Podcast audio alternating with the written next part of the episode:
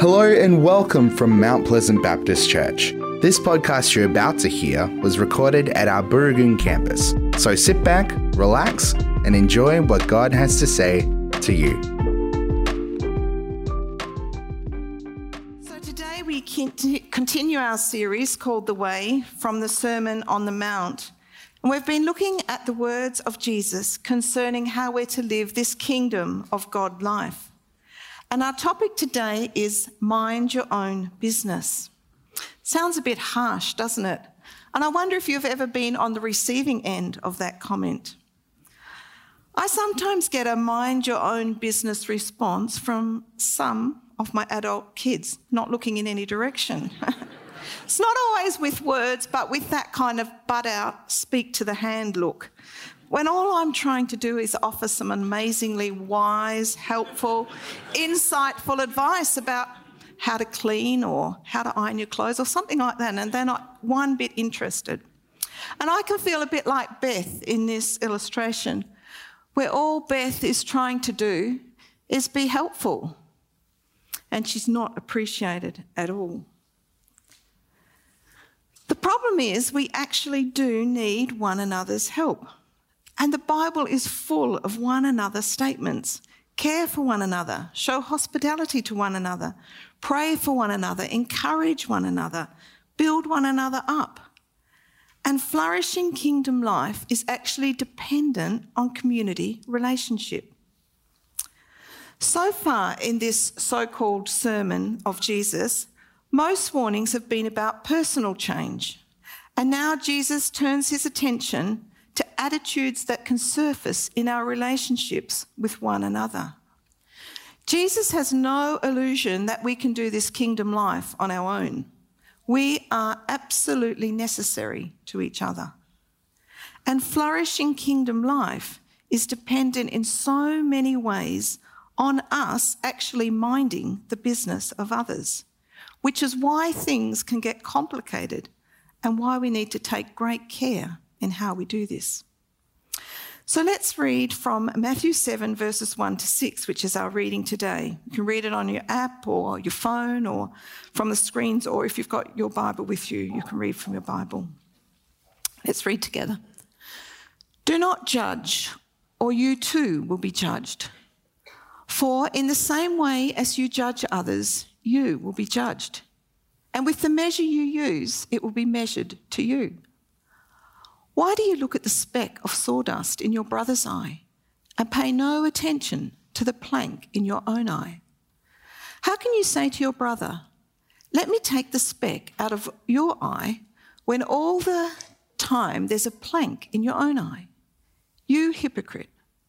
First, take the plank out of your own eye, and then you will see clearly to remove the speck from your brother's eye. Do not give dogs what is sacred do not throw your pearls to pigs. If you do, they may trample them under feet and turn and tear you to pieces. This passage is primarily about judgment, how we judge, our attitudes to one another in day to day life as we live together. At first glance, we could understand this as saying, don't judge at all, keep your nose out of everything. However, if we look deeper, we see Jesus is not meaning don't judge at all. After all, we read these words in John that Jesus said, Stop judging by appearances, but judge with right judgment. And he also says, Beware of false prophets who come in sheep's clothing. You can only know a false, prophet by making a judgment. Jesus uses strong words to get our attention. Do not judge does not mean turn a blind eye or turn a deaf ear or brush aside or ditch your moral compass. He doesn't mean don't have hard conversations.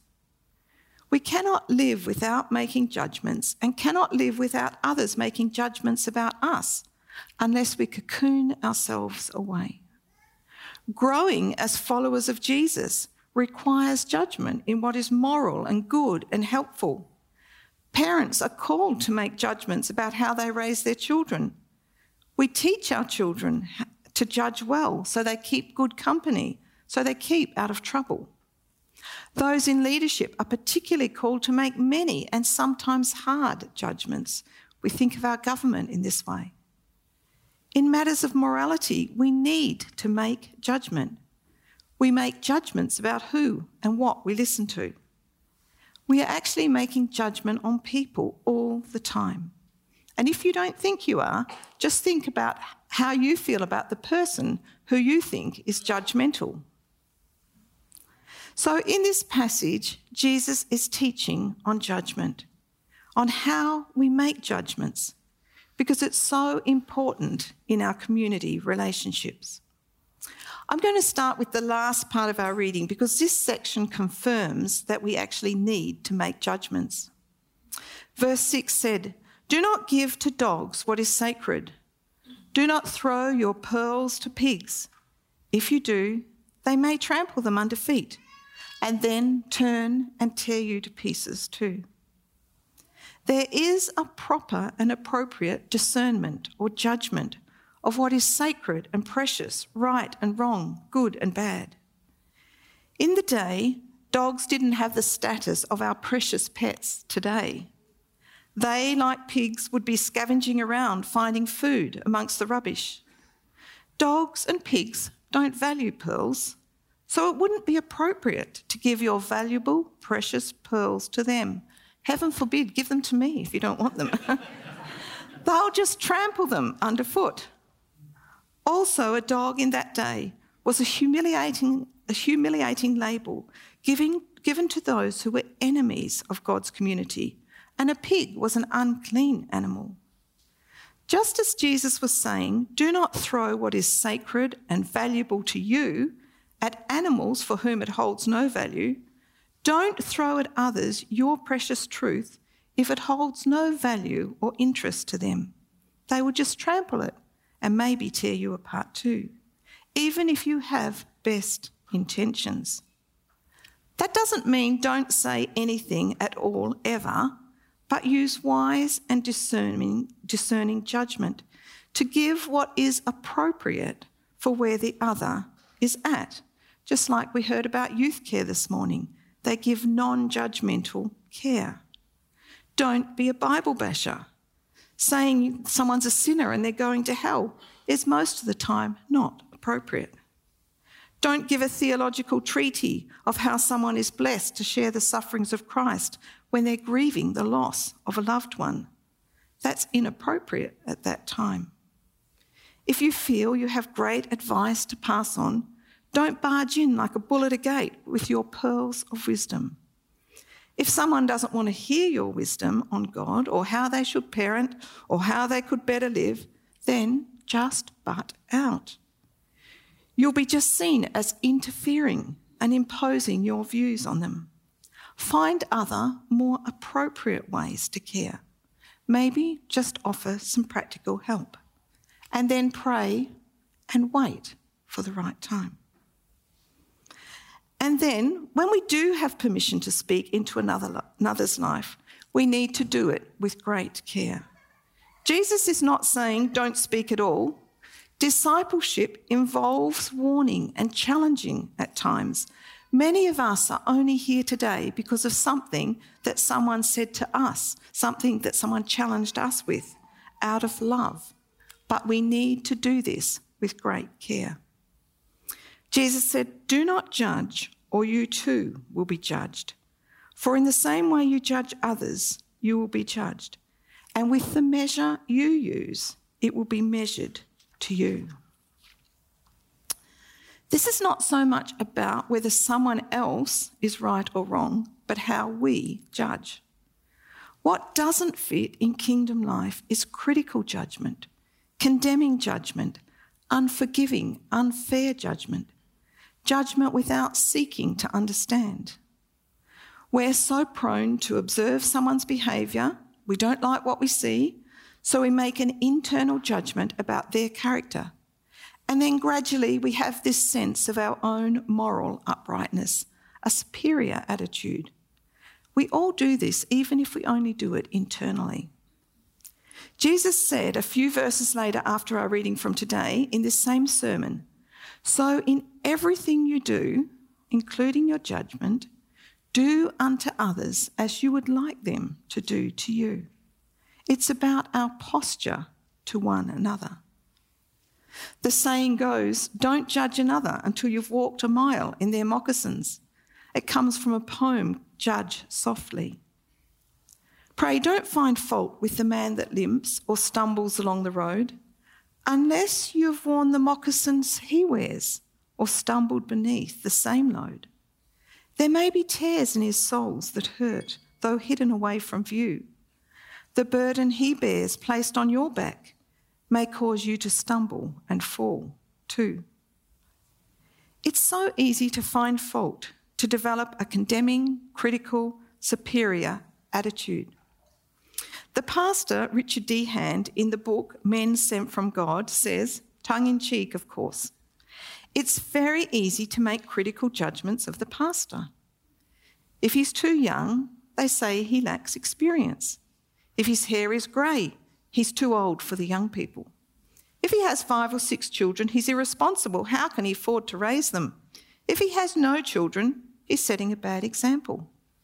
If he uses a lot of illustrations, he neglects the Bible. If he does not use enough, he's not relevant. If he condemns wrong deeds, he's cranky. If he doesn't, he's compromising. If he drives an old car, he shames his congregation. They're not paying him enough. If he drives a new car, he's setting his affections on earthly things. The point is, we're all tempted towards being critical and judgmental. And we've all experienced being criticised. Putting others down, finding fault, actually makes us feel superior. A judgmental, condemning spirit is part of our fallen human condition to a lesser or greater degree. The media, social relationships, our schooling, our work situations, and sometimes even our families are immersed in it. We learn it from earliest age. For those who live under critical, condemning judgment, it's exhausting and debilitating. Like the poor young man who was looking for a wife. He was struggling to find a person his critical mother would approve of. Every time he brought someone home, his mother would criticise her.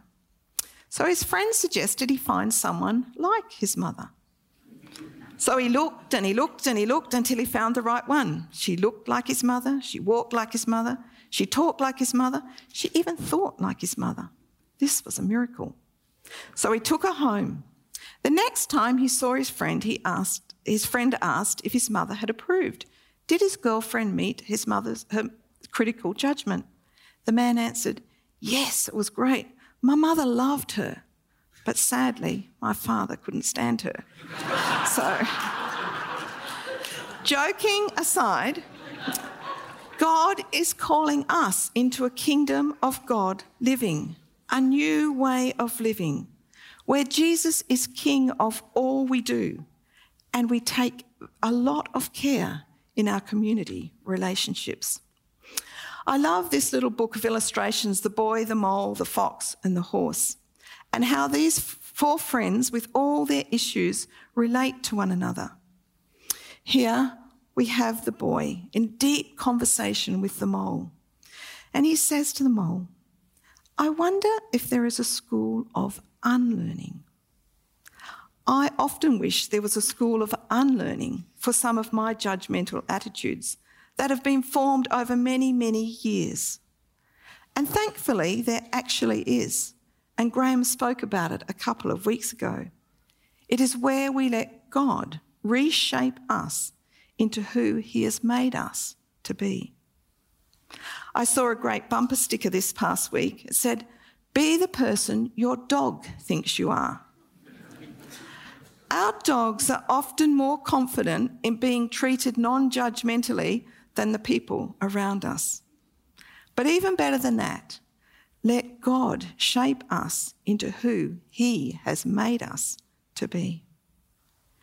Jesus warns us with the measure you use on another, it will be used on you.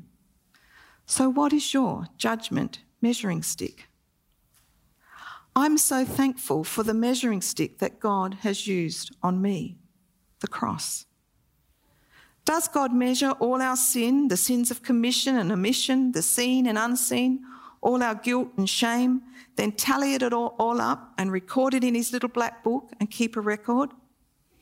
No, as we come to him, recognizing that we fall so far short, he judges us with grace and mercy and compassion and understanding and forgiveness. He doesn't want us to stay the same. He doesn't just turn a blind eye but he's patient, he's long suffering, he's kind, he's good. Romans 2 4 says, Do you despise the riches of God's kindness, forbearance, and patience? Don't you know that God's kindness is meant to bring you to repentance? God's grace changes us. When we understand, that is, really understand, the measuring, measuring stick that God has used on us. We will use a kinder measuring stick with others. We will go and do likewise. We'll do it imperfectly, of course. We'll fall and fail. We are not Jesus. But by his Spirit, we can sit in the school of unlearning and let God shape us anew as kingdom of God people.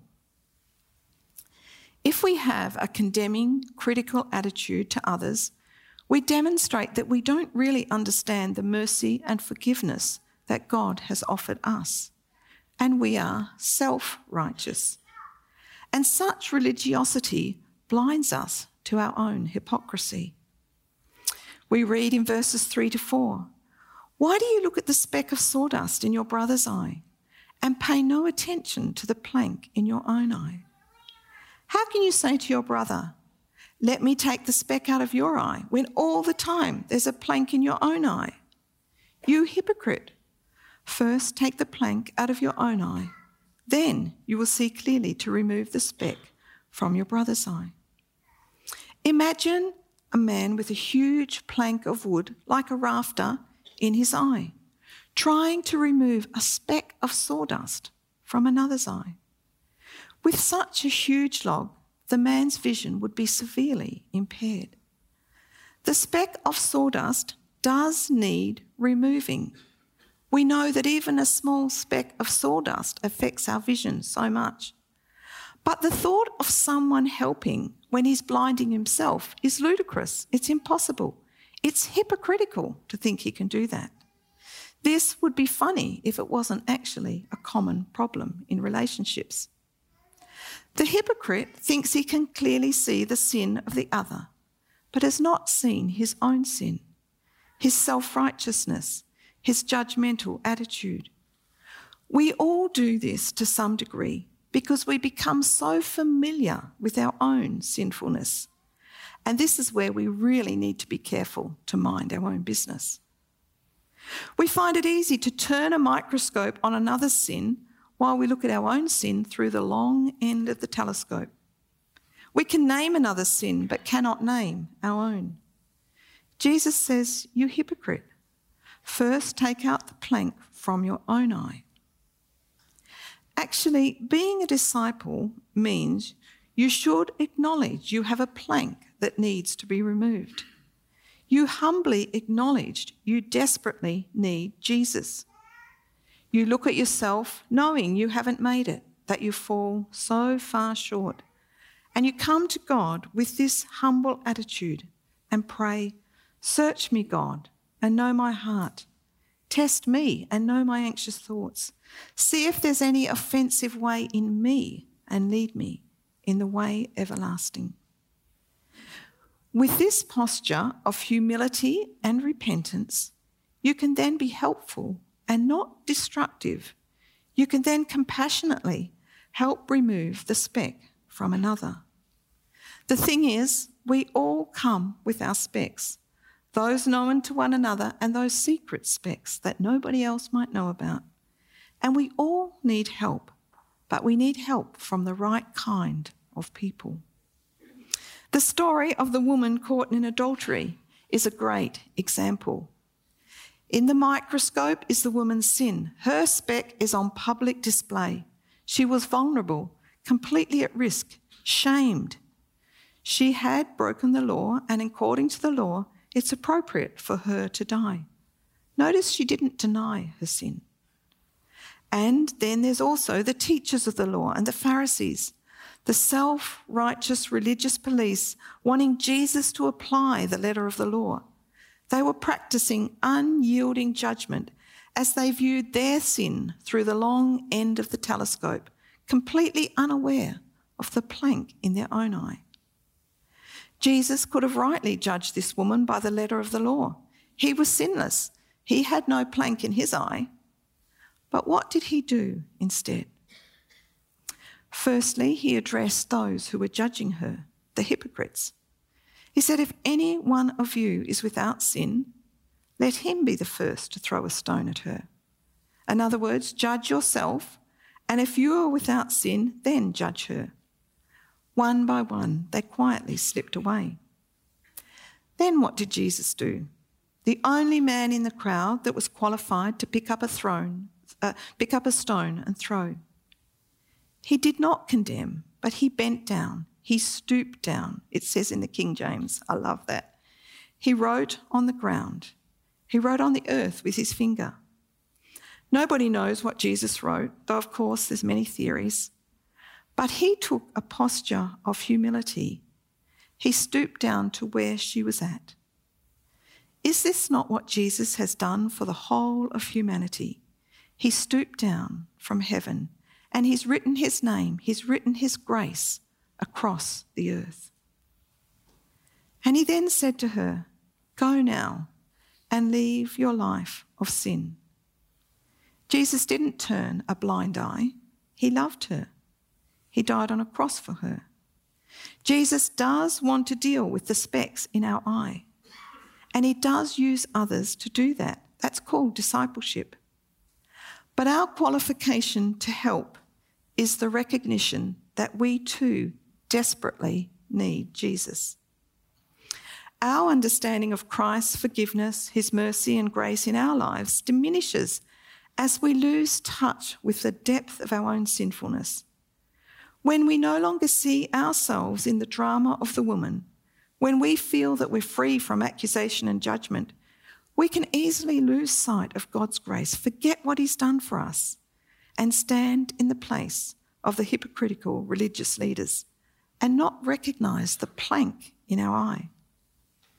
Jesus is not simply committed to the requirement of the law, he knows none of us can keep it, but he's committed to the care and transformation of the woman before him and of every person, including the religious leaders who bring a debt of sin into the circle where he sits.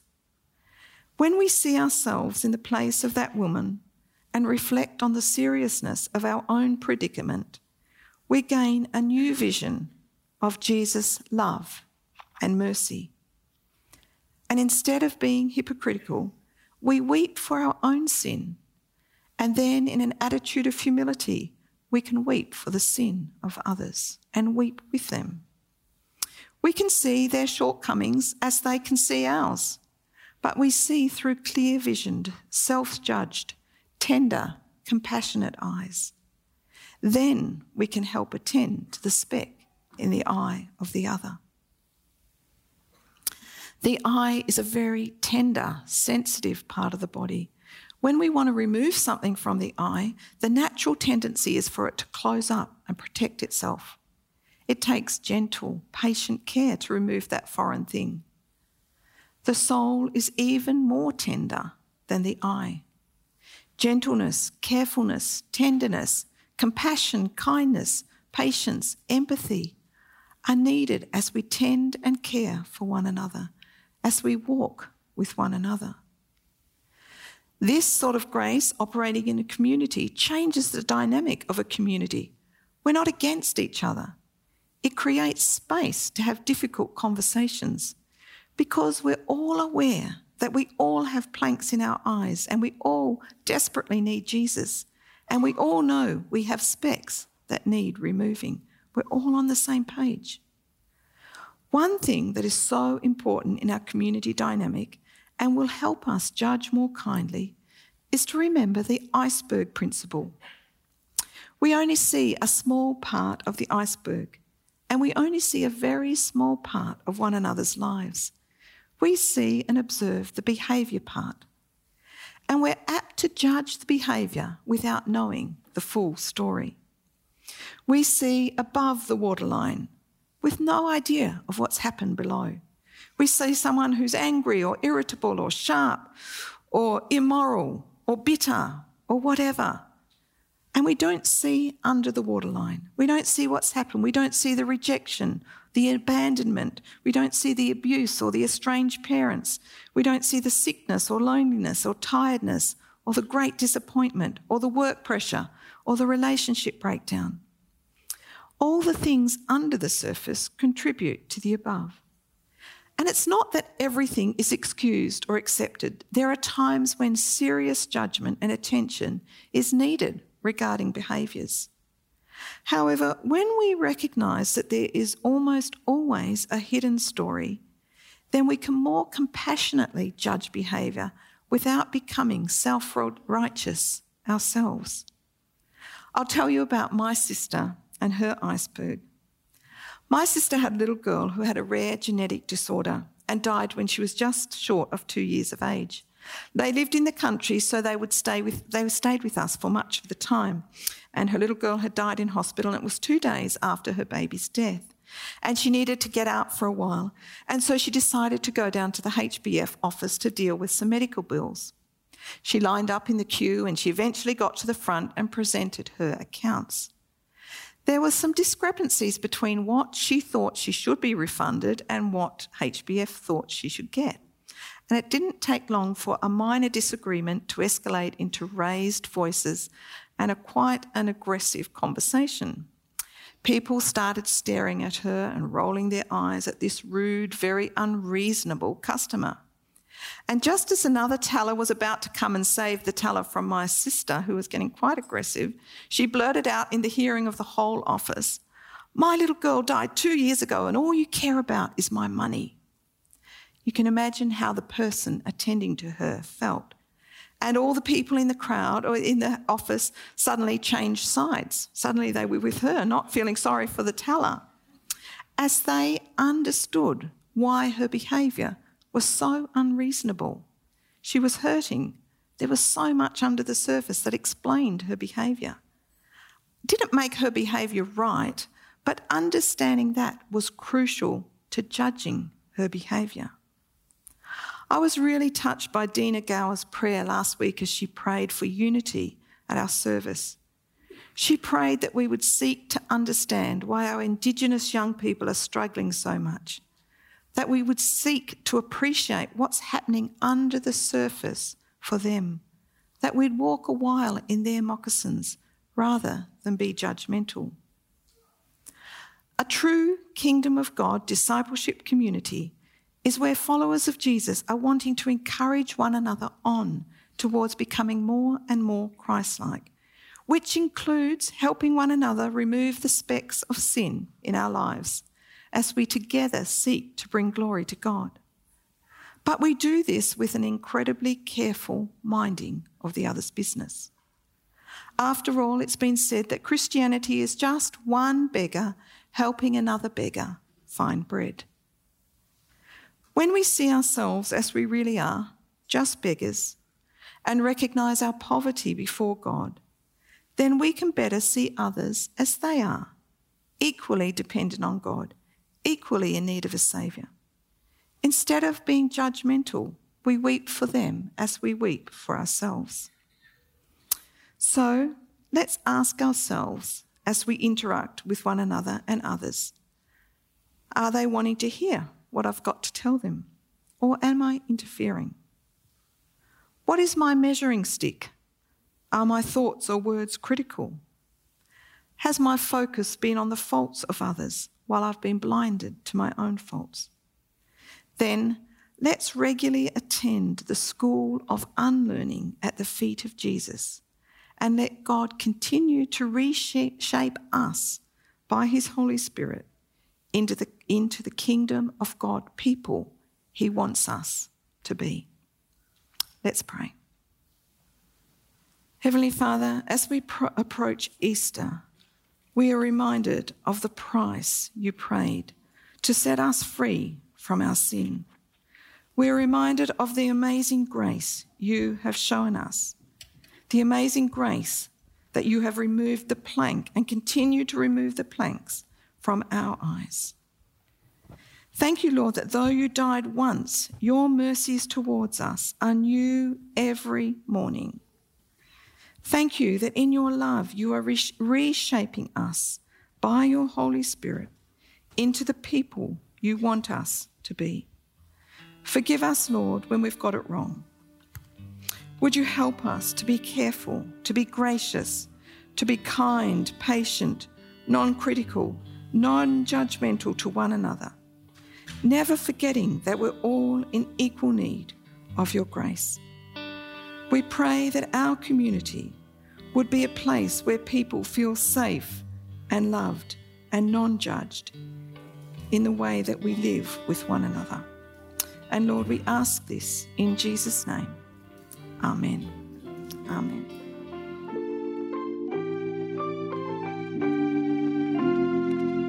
We hope you enjoyed this podcast brought to you from Mount Pleasant Baptist Church. Our prayer is that what was said today inspires you and strengthens you in your faith. If you would like to talk to someone about what you've heard today, you can contact the team during office hours on the number you can find on our website at mounties.org.au. Thanks for joining us. We look forward to having your company again soon. God bless.